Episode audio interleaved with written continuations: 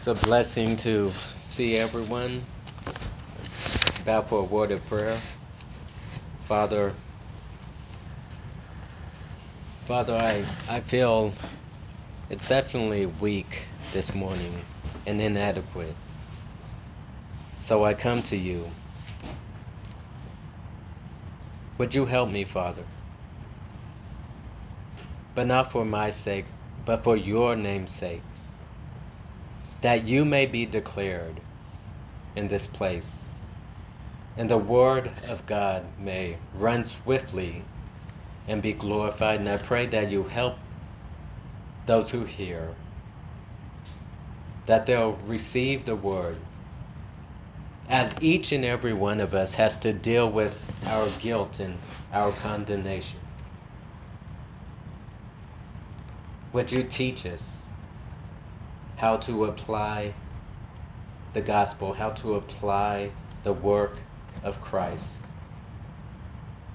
for the good of each and every person in this room. In Jesus' name I pray. Amen.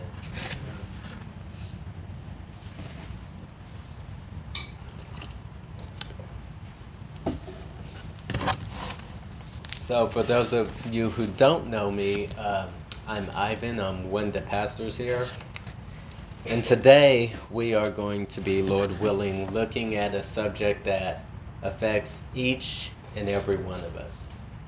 Whether you're a Christian, whether you're not, each and every one of us has to deal with our guilt, deal with our condemnation. How are we going to deal with it? So, in the, the first message in this series, we dealt with how God has provided his Son that we might become the righteousness of God in him. And that we have this perfect standing before God through faith in Christ. And that won't change. And our sin isn't even put on our account. So then the question comes okay, if that's true, then my sin really doesn't matter. So we spent two sermons dealing with that. Okay, dealing with, yes, you are the righteousness of God in Christ Jesus. You have a perfect standing before God. However, this doesn't just come alone. It's a it comes, you can say, a package deal. And in chapter 6, we saw that not only are you made righteous, but you have become dead to your sin and you are alive in Christ Jesus. And you have been delivered from your bondage, your slavery to sin, and to be a slave of Christ, a slave of God to bear fruits for holiness. Okay, but then we're like, okay, if that's true, and I believe that is true, I believe I'm dead to my sin. I believe I'm alive to God you know, to holiness, to righteousness. I believe I've been delivered from my bondage to my sin, and now I'm, I'm a slave of God. I'm a slave of Christ. But when you examine your life, you're like, I know that's true, but it, does, it doesn't really seem that way in my life. I mean, it seems like I, I mean, I know I've been delivered from my slavery to my sin, but I feel like a slave to my sin. You say, I know I've died to my sin, but how can I be dead to my sin when I'm constantly failing? Constantly. I desire to do these things, but constantly. It's like my sin is this taskmaster that I just I just can't get free from. So how do we deal with that? Well, Paul, he doesn't just leave us without an answer to that, without help to that. See, as we dealt with chapter 6, yes, you're dead to your sin. You're alive to God. You're freed from your slavery to sin. But then we get to chapter 7, and we realize wait, there is a struggle with sin, even as a Christian, even as one who is dead to their sin and alive to God in Christ Jesus, there is a struggle with sin. So, how do you deal with your guilt? How do you deal with your condemnation? I mean, Paul uses himself as an example. How does Paul go from the things I want to do, I don't do, and that which I hate, that I practice? How does he go from that, saying, I delight in the law of God the inward man, but I see another law at work in my members, waging war against the law of my mind and bring me into captivity to the law of sin in my members? Wait, Paul, I thought you were free. What do you mean in captivity? Well, even as Christians, we deal with that. Each and every one of us deals with that. So, Paul, he gets to chapter 8 and he starts to help us deal with our sin, deal with our condemnation, and ultimately to continue to walk in what we saw in chapter 6. Because in chapter 8, if you read through it slowly, there's many things that take concepts in chapter 6 and just put them in a little different language. So, what Paul is doing, he's saying, in light of your sin, I want to help you walk in victory, walk as one who is dead to sin and alive to Christ, walk as a slave of God to bear fruit for holiness, and know how to deal with your sin, deal with your condemnation, so that you can continue to walk in that path. And that's what Paul does in Romans chapter 8. So we're just going to read the first three verses here. Romans chapter 8. Paul says, There is therefore now no condemnation to those who are in Christ Jesus who do not walk according to the flesh, but according to the Spirit. For the law of the Spirit of life in Christ Jesus has made me free from the law of sin and death. For what the law could not do in that it was weak through the flesh, God did by sending his own Son in the likeness of sinful flesh. On account of sin, he condemned sin in the flesh. So again, Paul here, he wants to help us deal with our sin, deal with our condemnation. You notice that it starts, it says, there is therefore. Therefore takes us back to the previous chapter. Because of our sin problem, there isn't one person in here who does not deal with the problem of sin. Rather you're a Christian, rather you're not. You must deal with sin. You must deal with guilt. You must deal with condemnation. And so Paul is instructing the Roman Christians how to deal with their guilt and their condemnation. He says, There is therefore now that word is very, very important. Because in your Christian life, there's going to be times where it's easy to believe, oh, there, there's no condemnation. I'm, I'm doing pretty good. You know, I'm keeping the law pretty good. Yeah, yeah, I don't feel any condemnation. I mean, the things I desire to do for God, I actually do them. I know, I know it's not perfect, but I, I can believe that. But there are seasons. If you have not, as a Christian, if you have not gone through one of those seasons, you will go through one of those seasons.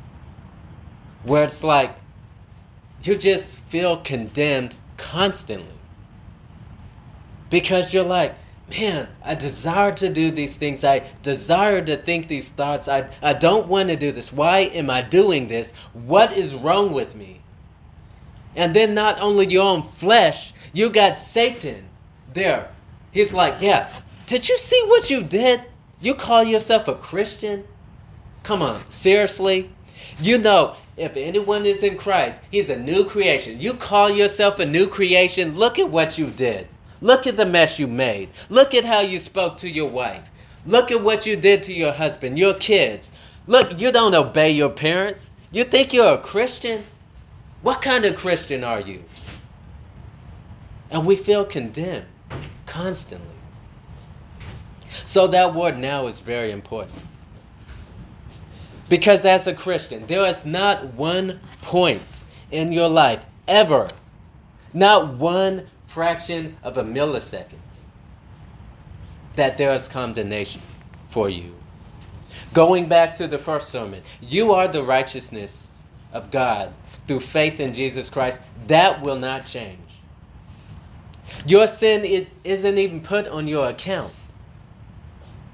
Jesus Christ has justified or declared you righteous. That will not change. It doesn't matter what you do. Your standing before God isn't going to change. There is no condemnation before you or for you. He says there is therefore now no condemnation to who? To those who are in Christ Jesus. Like I said, everyone in here deals with sin. You deal with your guilt, you deal with your condemnation. But the truth of there being no condemnation is only true of the one who is in Christ Jesus. If you're in here this morning and you're not in Christ Jesus, I, there, there are many ways that we try to deal with our guilt, our condemnation. It goes all the way back to the Garden of Eden. When Adam and Eve knew what they did, knew that they had disobeyed God, knew that they were naked, in their shame, what do they do? Do they go to God? God, we disobeyed you. Forgive us. That's not what they did. They said, We can deal with our guilt. We can deal with our condemnation. We're going to sew some fig leaves and we're going to hide from God. If you are not in Christ Jesus, you're doing exactly the same thing. It may be fig leaves of entertainment,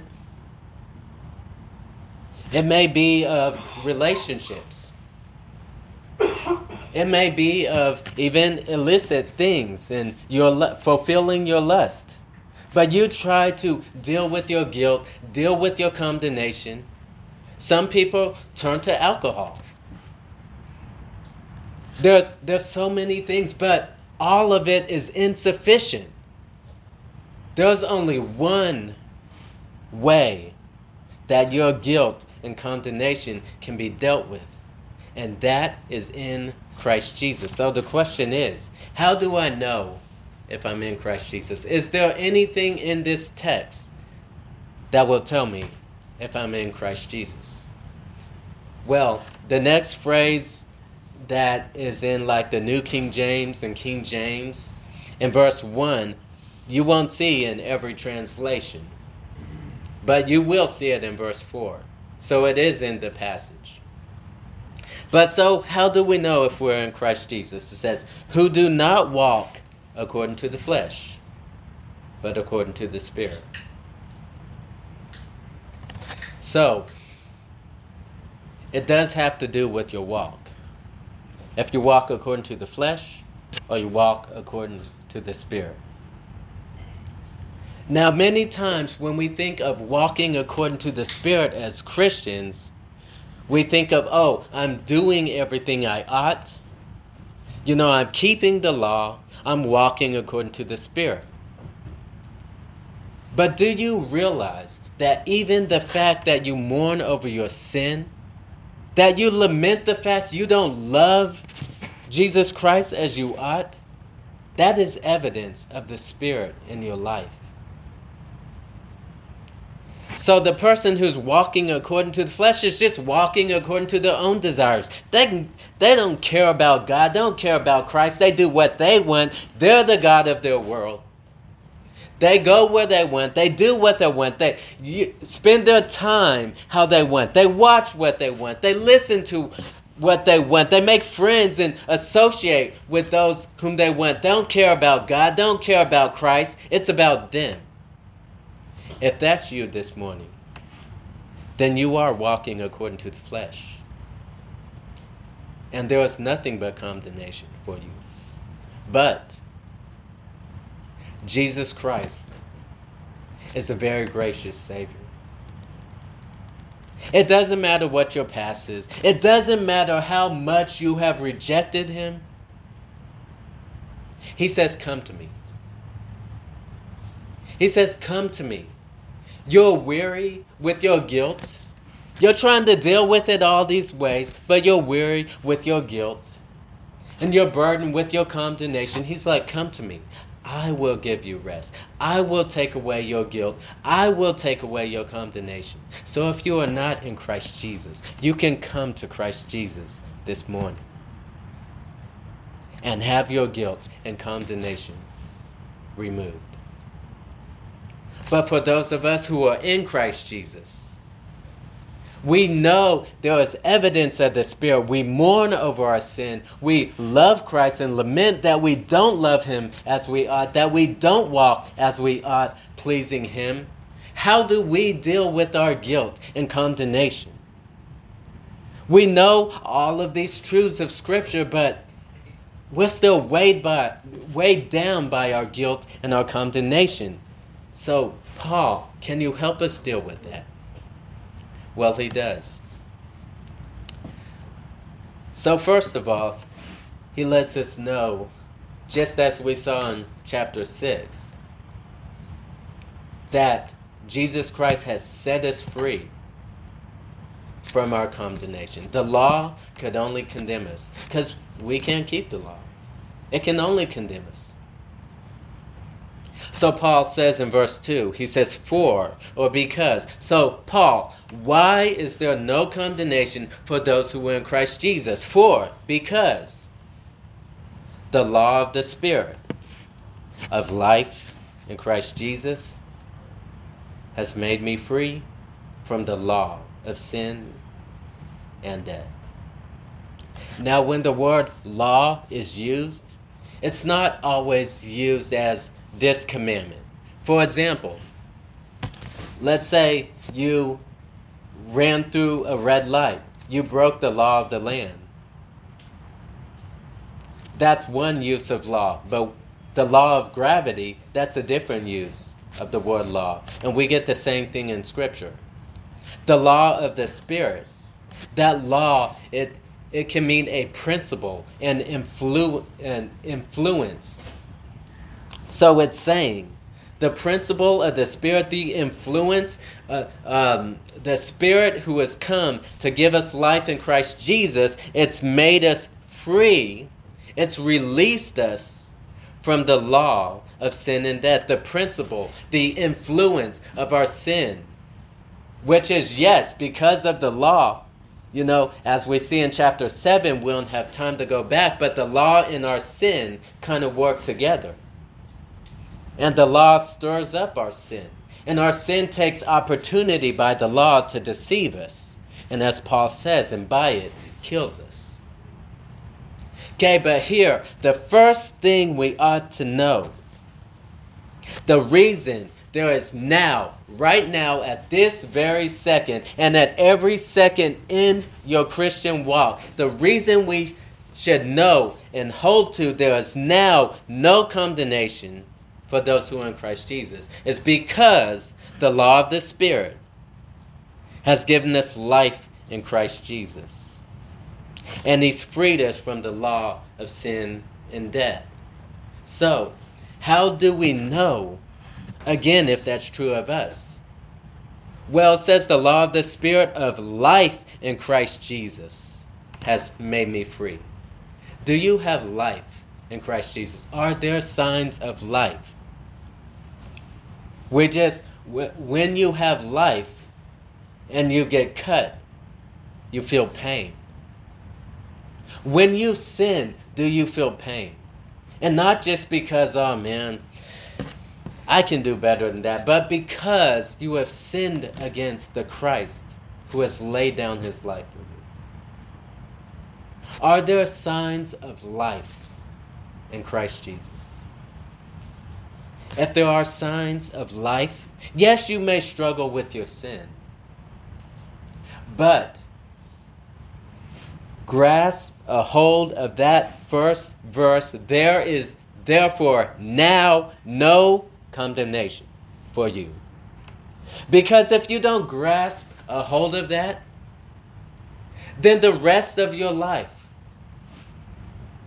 you're going to be struggling with your condemnation. And you're going to be in depression and everything else. Because you don't give your mind to grasping that there is therefore now no condemnation to those who are in Christ Jesus. So we see the first reason Paul gives us is because the law of the Spirit of life in Christ Jesus has made me free from the law of sin and death. You know, but a lot of times as Christians, when we look for something to uh, give evidence of our conversion or our walk, we look at ourselves. There is a place to examine yourself. We see that in Scripture. There is a place to examine ourselves. But that's not the first thing Paul does. He, he doesn't just jump to, okay, this, those who walk by the Spirit, this is how they walk. They put to death the deeds of the body, as we'll see later. He doesn't jump to that. He's like, the first place your mind needs to be set is not on you, it's not on me. So if you're looking for something to grab onto this morning, something to set your mind on this morning, to help you with your struggle with your guilt and your condemnation, it's not going to be by looking at you. So, what's it by? Verse 3. For what the law could not do, and that it was weak through the flesh, God did by sending his own Son in the likeness of sinful flesh. So, what does he mean, what the law could not do? Is there something wrong with the law? Well, we see in chapter 7, Paul makes that argument. And he says, no, the law is holy, the commandment is holy, just, and good. The problem with the law isn't the law, the problem is you, and the problem is me. It says, For what the law could not do, in that it was weak through the flesh. The law doesn't have a flesh. You do, and I do. That's the problem with the with trying to keep the law. It's not the law, it's us. So, do, do we just look at ourselves and say, and mourn and say, oh, we can't keep the law, there is no hope? What do we do?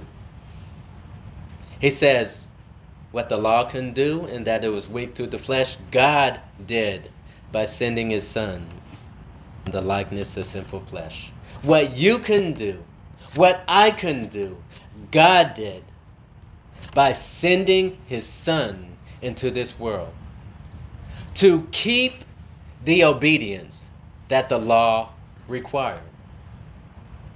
None of us could do that in our own strength. But God, knowing that, sent his son as a gift we just had Thanksgiving. What greater thing to be thankful for than God sending His Son to keep the law on your behalf? Amen. As He says in Galatians, He says, In the fullness of time, or just at the right time, God sent forth His Son, born of a woman, born under the law. You said, Wait, being under the law is a bad thing. Well, it is for you, it is for me, it's not for Jesus. And it said he was born under the law to redeem us from under the law. We had to be redeemed. We had to be purchased from under the law because the law could only condemn us.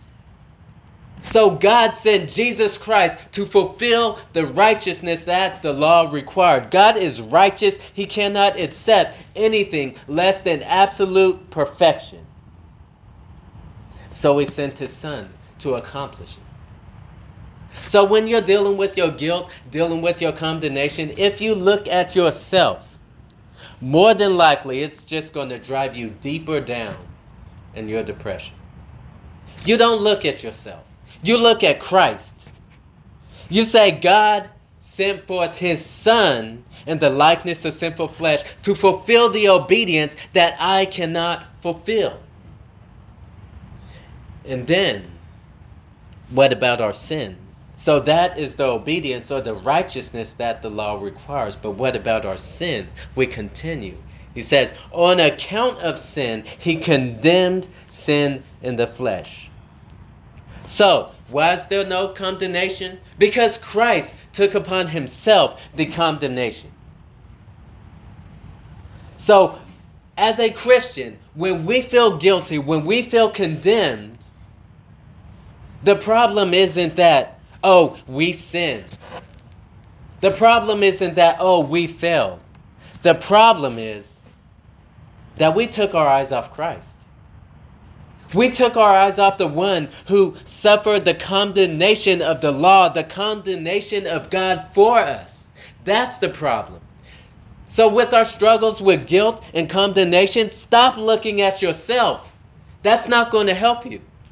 Look away from yourself. Look to God. Look to Christ. God sent forth His Son into this world to fulfill the righteousness you could not, and to be condemned for the sin that you and I deserve to be condemned for. But Christ took it. So look to Christ. That is your answer as you deal with your sin and deal with your condemnation. But like I mentioned earlier, Satan and all his forces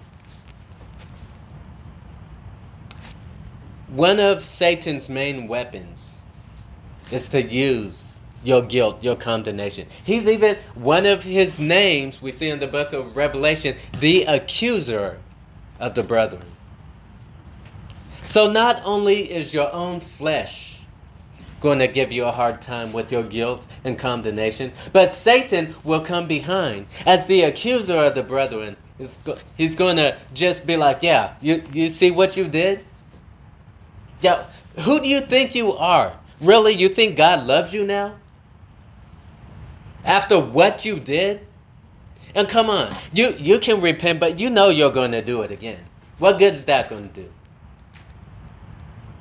So, how do we do battle with Satan when he's coming against us, bringing our sin to bear and making us feel even more guilt, more condemnation? How do we do battle with Satan?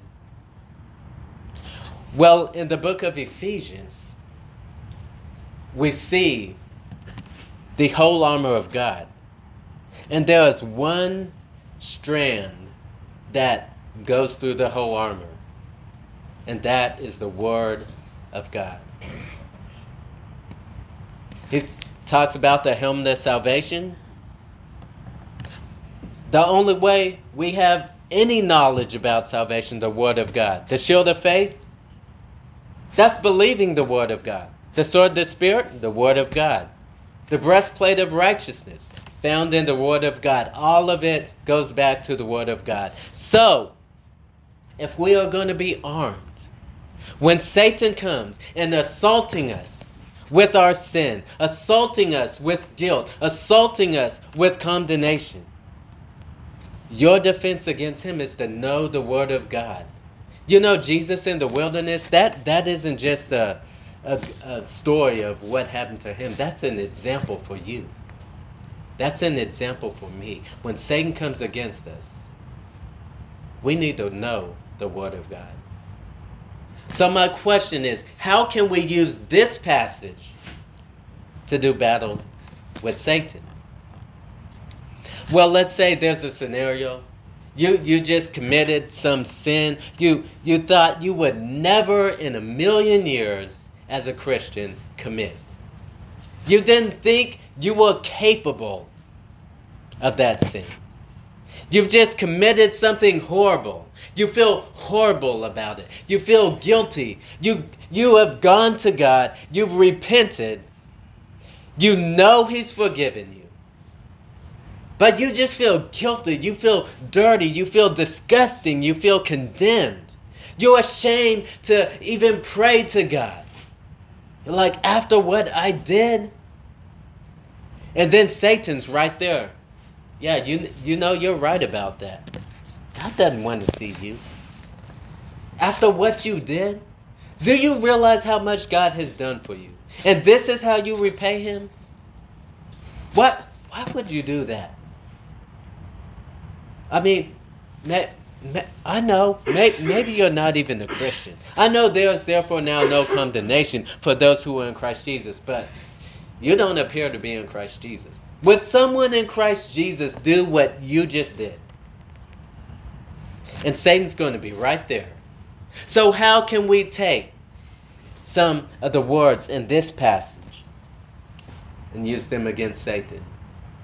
How can we be armed so when Satan comes against us, we can have a defense, not out of our own minds, but out of the Word of God. And like Jesus Christ say, it is written. Well, we've just looked at some. So Satan comes against you.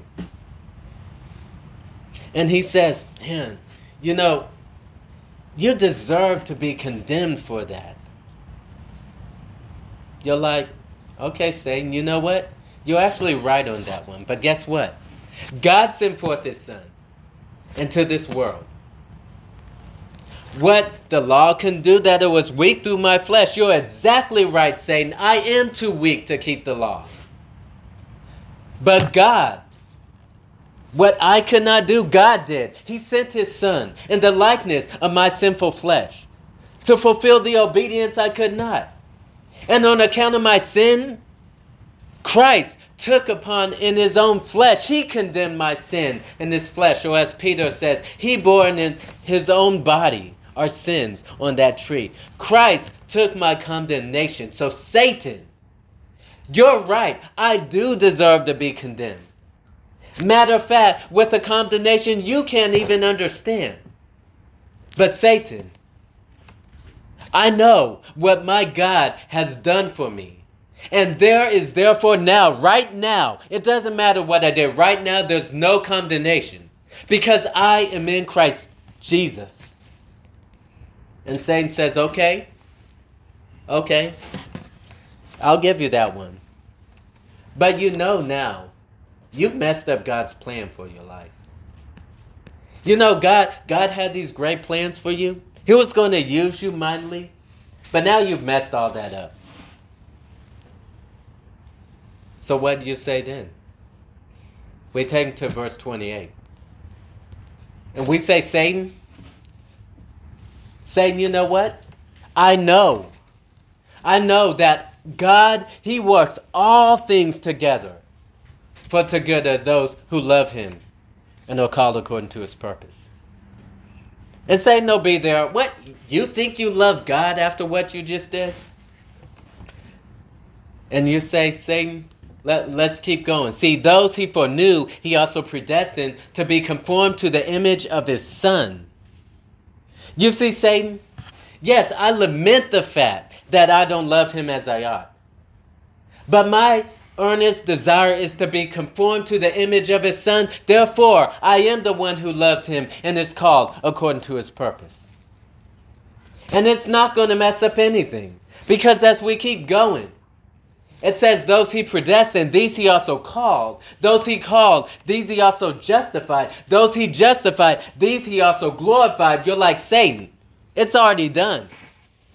It's already done. You can't come in and mess it up. My own sin can't come in and mess it up. Yes, I sin, but guess what? My God is so great. He has ordained even my sin for my good to drive me back to Him, to sanctify me. Satan, yes, you are right. Yes, I sinned, but that did not mess up God's plan. Actually, God is over this, sovereignly ordained it all for my good.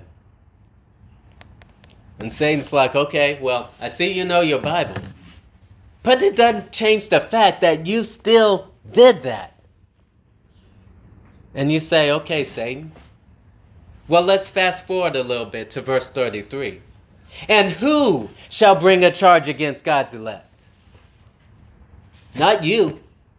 Are you going to bring a charge against me? Who shall bring a charge against God's elect? It is God who justifies. It is God who declares righteous. God gave me this standing. As we said, what the law couldn't do, what I could not do, God did. He sent his son in the likeness of sinful flesh. On account of my sin, he condemned sin in the flesh.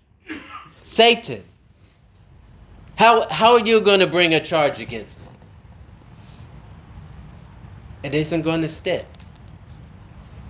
And Satan, you're trying to condemn me, but who is there to condemn? Because it's Christ who died. Furthermore, he is risen. And he sits at the right hand of God. And he makes intercession for me. So, Satan, who are you? Who do you think you are? I am God's. I am Christ. Yes, I sin. Yes, you're exactly right about that. This thing I have done, yes, it is horrible. But I'm not looking to myself, I'm looking to Christ. I'm looking to my God who has justified me. I'm looking to Christ who has taken my condemnation upon himself. He rose, as in chapter 4, it says he rose for because of our justification. He rose. And that just proved that God accepted his offering to justify us. I am now declared righteous because Christ rose. He is no longer in the grave, the grave is empty.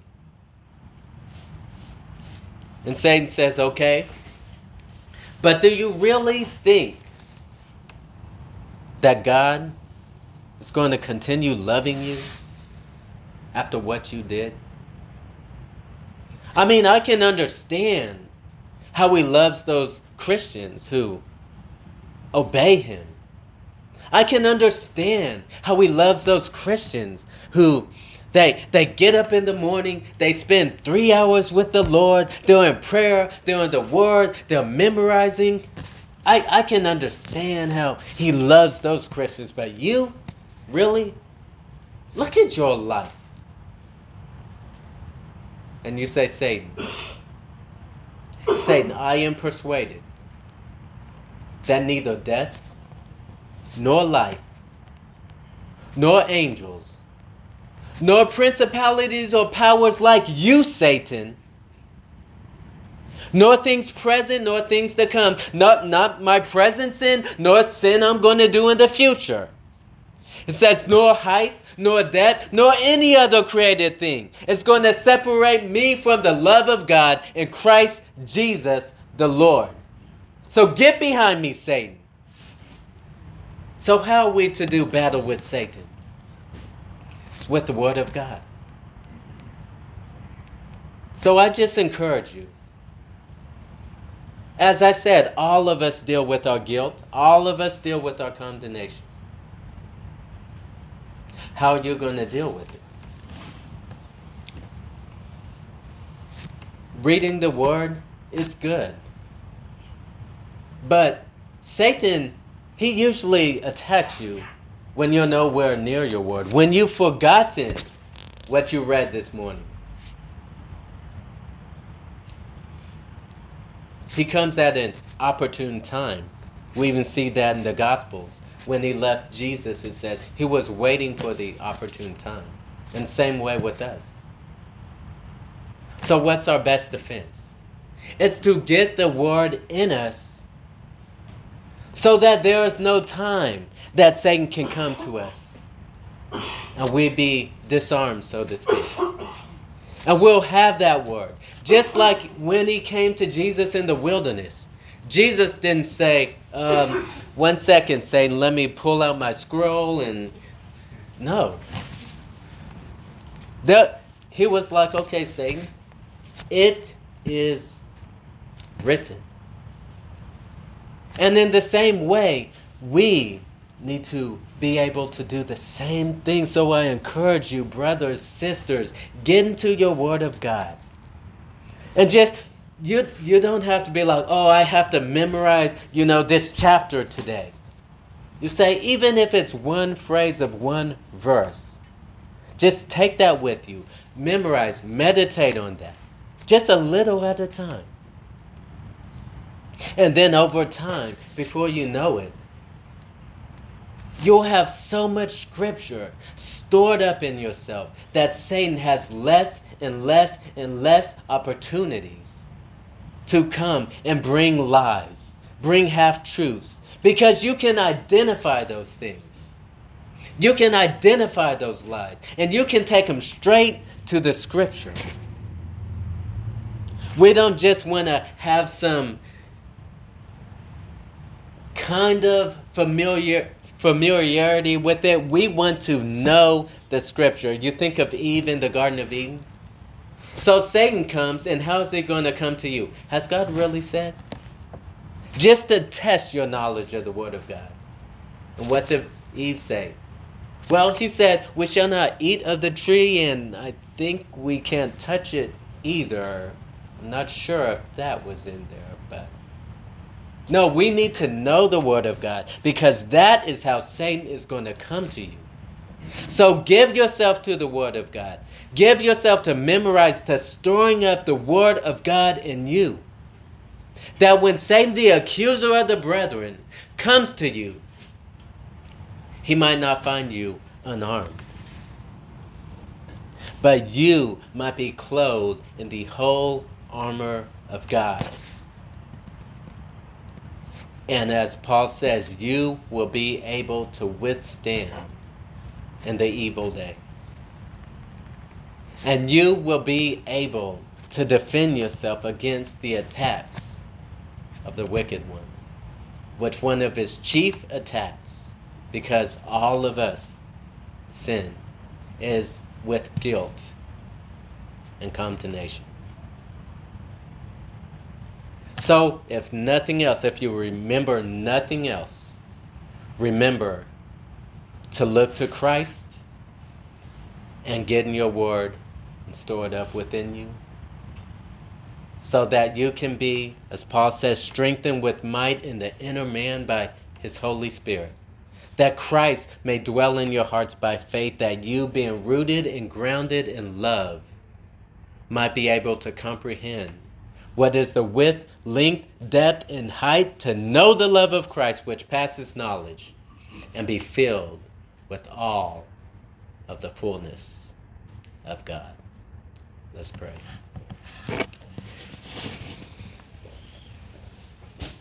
Holy and righteous Father, Father, there is not one individual in this building today that does not deal with guilt and does not deal with condemnation. Some of us, like Adam and Eve, are trying to deal with it ourselves, sewing together our fig leaves, trying to hide from God, making excuses as Adam blamed the woman and blamed God, the woman blamed the serpent. Father, I pray if that is anyone in this room, that they would see that all of the ways they are trying to deal with, trying to hide their guilt and condemnation, they are insufficient. And there is therefore now nothing but condemnation until they come to Christ Jesus. And for the saints in this room, I just pray, Father, that as we go out from this place, we would deal with our guilt, deal with our condemnation in a more biblical way, and we would walk in more victory as we cling to Christ, as we look to Christ and not ourselves. And I pray all these things in Jesus' name. Amen.